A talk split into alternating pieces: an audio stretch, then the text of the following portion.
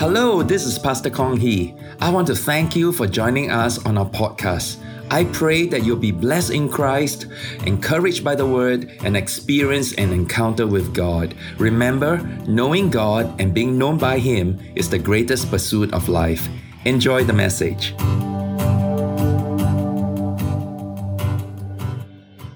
When it comes to the penal substitution of Christ, one objection raised is that how can Jesus' six hours on the cross commensurate to the eternal punishment of a sinner? The six hours was so short. How can it be fair when Jesus only needed to be punished for six hours while a sinner must be punished for eternity? As such, his death isn't sufficient to atone for our sins because he didn't receive the eternal punishment we deserve. And unless he is continuously being punished forever and ever and ever and ever, his death on the cross is simply insufficient. Penal substitution doesn't work. So how do you answer this? Now, this is refuted by many, many scriptures that clearly says that his sacrifice was abunde sufficient or abundantly sufficient. But how do we justify an eternity's worth of punishment in six hours? Now, the punishment for sin must not be thought only in terms of a time component. There is also a completeness component as well. Imagine a school teacher who punishes a student by making him write a hundred times on the board. I will not call people names. I will not call people names. Now, regardless whether it takes him 30 minutes or three hours, the punishment is not complete until he writes the sentence for the hundredth time. So something similar is going on with the atonement. In the six hours Jesus hung on the cross, he took the complete outpouring of God's wrath on sin. He was punished to the fullest extent.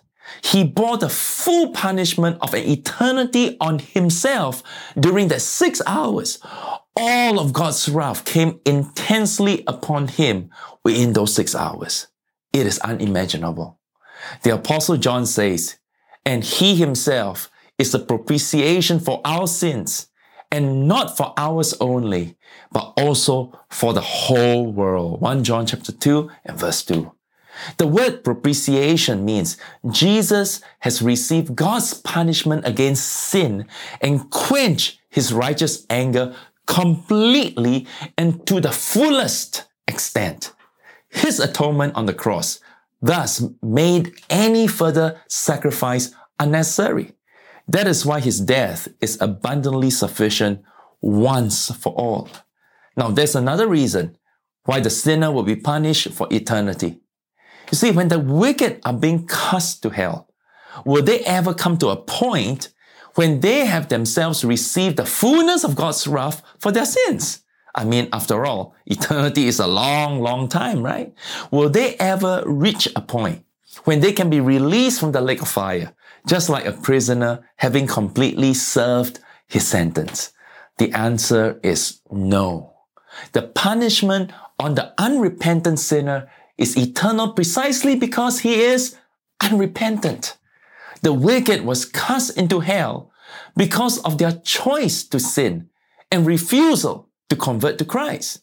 And they will remain in hell forever and ever because they will remain impenitent forever and ever.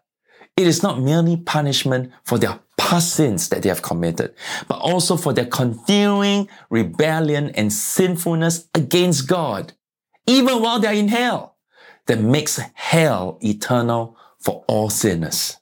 So you have the answers from both perspectives. On Jesus' side, the six hours was enough because he has taken the full extent of God's wrath. On the sinner's side, his punishment in hell will be never ending because his sinful rebellion is never ending. Okay? I hope you're clear on this. Jesus' six hours on the cross was enough for him to bear the full punishment that we deserve for our sins, thus satisfying divine justice and thereby releasing us from condemnation. Oh, how great is the love of Christ towards us all.